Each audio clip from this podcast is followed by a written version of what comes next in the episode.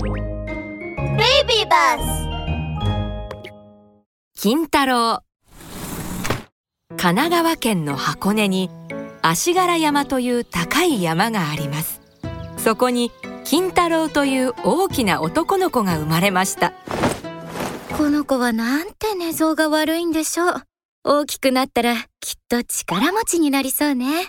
金太郎がすぐに布団を蹴飛ばしてしまうので金太郎のお母さんはお腹が冷えないように真っ赤な腹掛けを作ってやりました。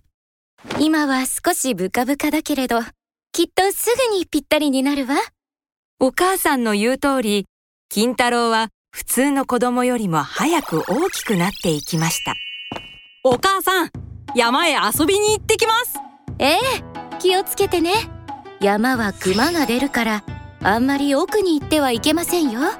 これを持って行って困った時に使いなさい。心配になったお母さんは金太郎にマサカリを渡しました。熊か。どんな生き物だろうな。金太郎は家を出て草むらまで遊びにやってきました。するとそこに小さな白い動物が飛び出してきました。君は誰だい？もしかして熊って君のこと？私はウサギです。あなたこそ誰なの？僕は金太郎って言うんだ。一緒に遊ぼう。いいですよ。じゃあかくれんぼしましょうか。きっと他のみんなも遊んでくれます。金太郎とウサギは山に入っていきました。すると高い木の上にウサギよりももう少し大きい動物がいました。あそこにいるのはサルさんです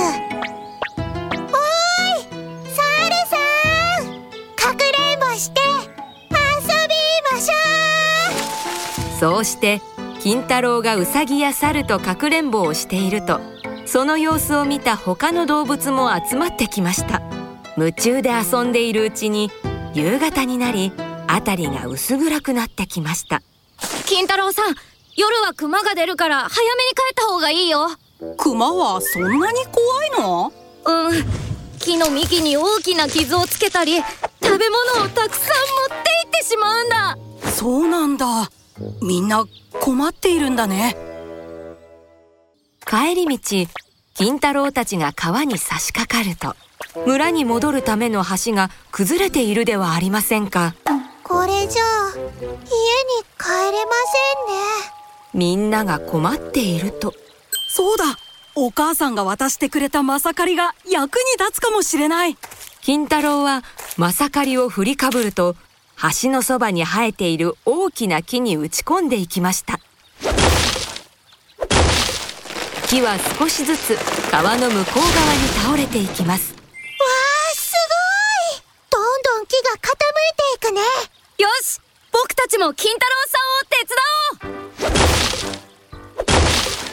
金太郎が木を切るのに合わせて動物たちは反対側から木を引っ張りました。よーしもう少しだ。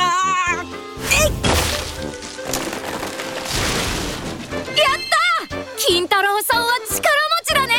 大きな丸太の橋が川にかかると動物たちは喜んで橋を渡っていきました。あそこに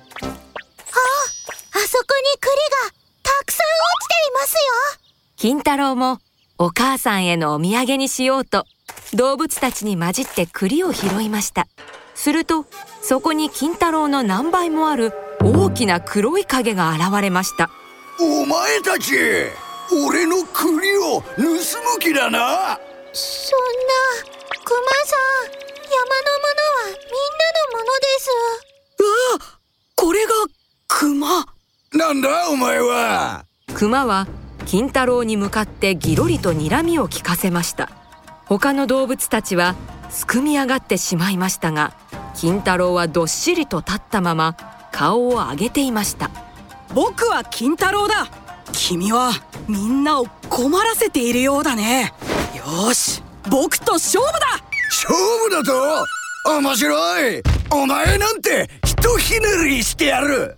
熊は鋭い爪のついた太い腕を伸ばして勢いよく金太郎にかかっていきました。金太郎さん危ない！ところが熊の爪は金太郎までは届きませんでした。見切ったぞ。それどころか金太郎は熊の腕をうまくつかみひょいと熊を持ち上げてしまったのです。なんじゃこりゃそのまま熊は金太郎に軽々と投げ飛ばされてしまいました。ドーン。熊は大きな音を立てて尻餅をつきました。クマくんこれからは山の食べ物はみんなと分け合うんだよ。ま参ったお前の言う通りにするよ金太郎は熊にまたがって帰りお母さんをびっくりさせましたやがて大きくなると源頼光という侍の家来となって鬼退治に出かけるほどの怪力になったそうですおしまい